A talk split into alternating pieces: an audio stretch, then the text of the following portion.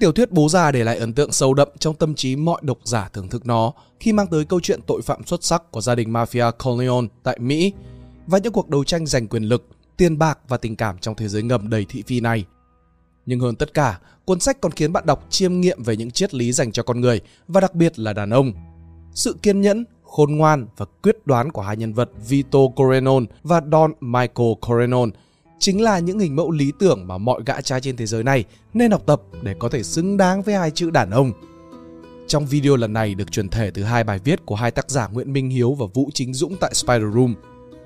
Tác phẩm Bố già được nhìn nhận thật công tâm từ những chi tiết đắt giá nhất nhằm giải thích cho khán thính giả hiểu rằng mọi người đàn ông đều cần có tác phẩm bố già để gối đầu giường. Vậy thì còn chần chờ gì nữa? Hãy cùng bắt đầu ngay thế nào. 1.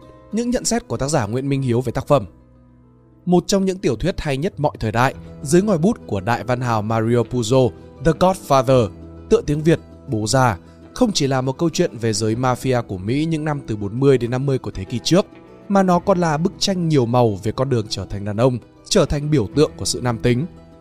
Diễn viên từng đạt hai giải Oscar Tom Hanks đã từng nói, The Godfather là câu trả lời cho mọi câu hỏi trên đời, không thừa, không thiếu, đầy đủ trong cả một quyển sách. Cá nhân tôi cho rằng nam giới thì rất nên đọc The Godfather. Ngoài ra, cần đọc lại ít nhất mỗi thập kỷ một lần để thấy kinh nghiệm bản thân tăng dần sau mỗi giai đoạn sẽ giúp cho việc nắm bắt tâm lý nhân vật lên một tầm cao mới. Don Vito Corleone, The Godfather Ông tự đặt cái họ Corleone cho mình để nhắc ông về ngôi làng ở Sicily nước Ý, nơi ông sinh ra. Và ông đã tự tay biến cái tên đó trở thành một huyền thoại về quyền lực tột đỉnh của đời người. Khoan nói về cách ông kiếm tiền – Tiền không có sạch sẽ hay dơ bẩn, tiền chỉ là tiền, nó sẽ mãi mãi được người đời tôn thờ, miễn là nền văn minh hiện tại không tiêu tan. Cách ông sai khiến đồng tiền làm việc cho mình mới là điều đáng học hỏi. Trước tiên, đồng tiền ta làm ra phải để chăm sóc cho gia đình. Điều đó thể hiện rõ ràng qua câu văn nổi tiếng. Một thằng đàn ông mãi mãi không thể trở thành đàn ông nếu không biết chăm lo cho gia đình.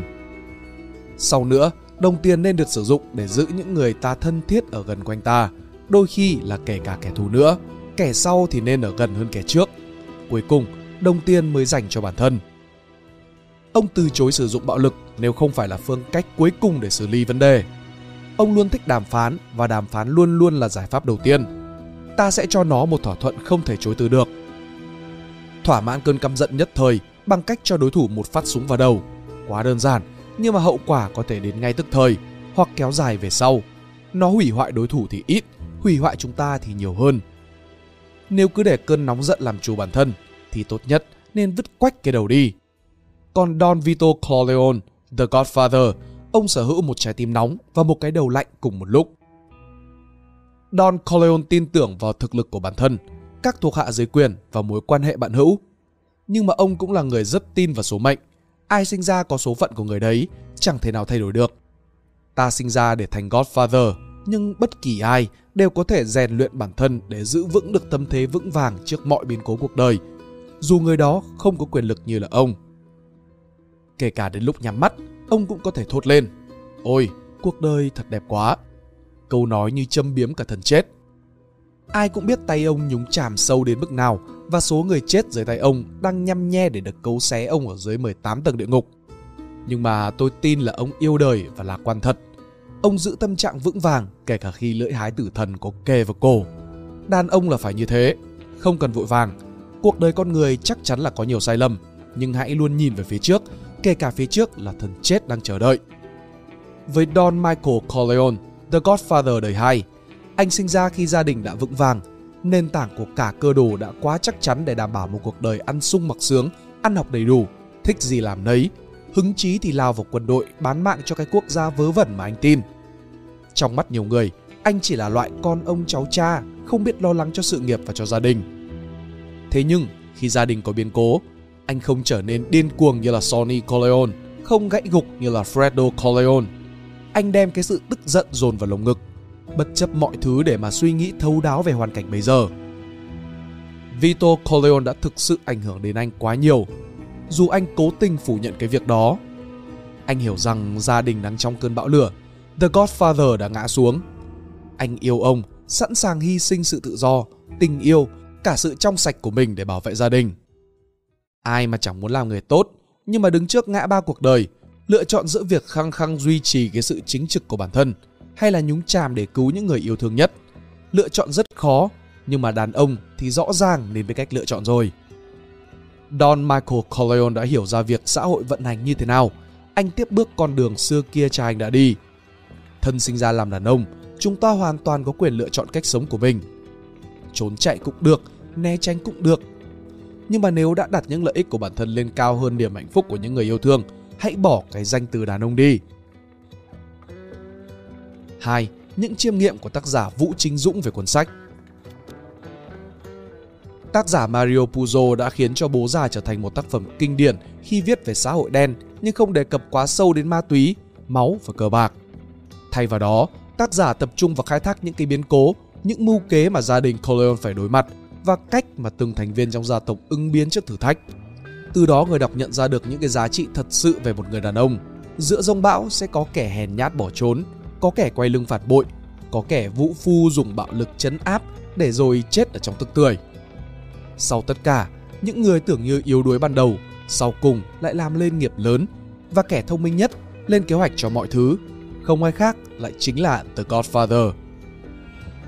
Làm tất cả vì gia đình. Xuyên suốt hành trình trong tác phẩm Bố già, Mario Puzo khiến nó trở nên nổi tiếng, không phải bởi vì thế giới mafia đẩy dậy chết chóc, càng không phải là tiền bạc và quyền lực.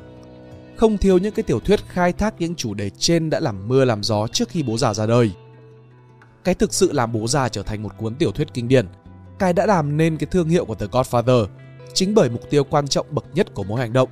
Tất cả là vì gia đình. Sau tất cả những biến cố xảy ra, gia đình vẫn luôn là điều thiêng liêng mà Don Vito Corleone và Don Michael Corleone đặt lên hàng đầu. Dù ở trong bất kỳ hoàn cảnh nào, họ vẫn luôn làm tất cả để bảo vệ gia đình của mình. Bố già dạy làm đàn ông Đọc cuốn Bố già, ta không chỉ thấy được bài học về gia đình Nhìn tác giả và tác phẩm, ta còn thấy được những cái bài học về cách trở thành người đàn ông thực thụ, hiên ngang đứng giữa trời đất.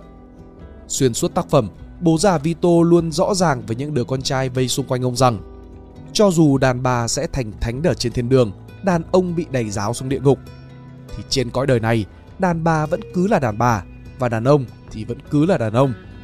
Đó là một trong những nhắc nhở về bổn phận làm đàn ông, sự khác biệt giữa đàn ông và phụ nữ, giữa lý trí và tình cảm giữa quyết đoán và do dự, giữa tàn nhẫn và yếu mềm.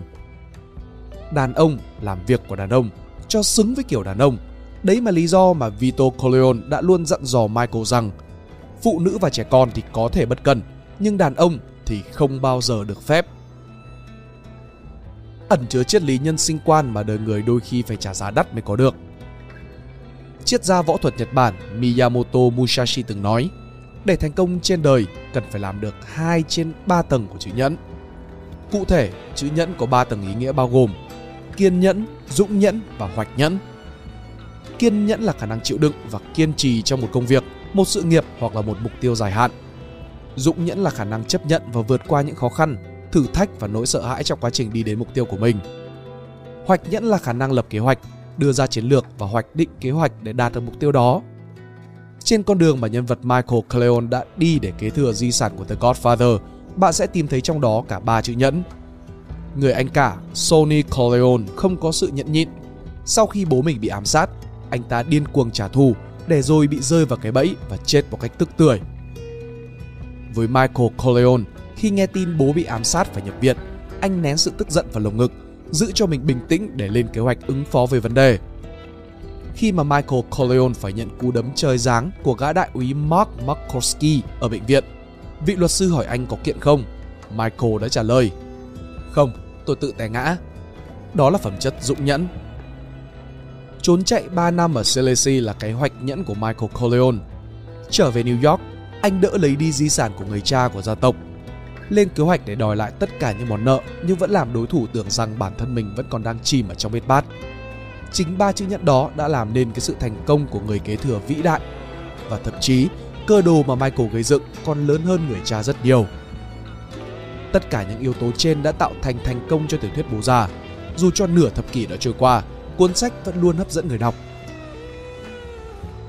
Và đó là hai cảm nhận về cuốn sách Bố già từ hai bạn tác giả Nguyễn Minh Hiếu và Vũ Chính Dũng tại Spider Room. Suy nghĩ của bạn như thế nào về những nhận xét trên nói riêng và toàn bộ tác phẩm bố già nói chung? Hãy để lại ý kiến của bạn ở phía bên dưới của video nhé. Hẹn gặp lại các bạn trong những video lần sau. Đây là Spider Room Books, còn mình là Pink Dot. See ya!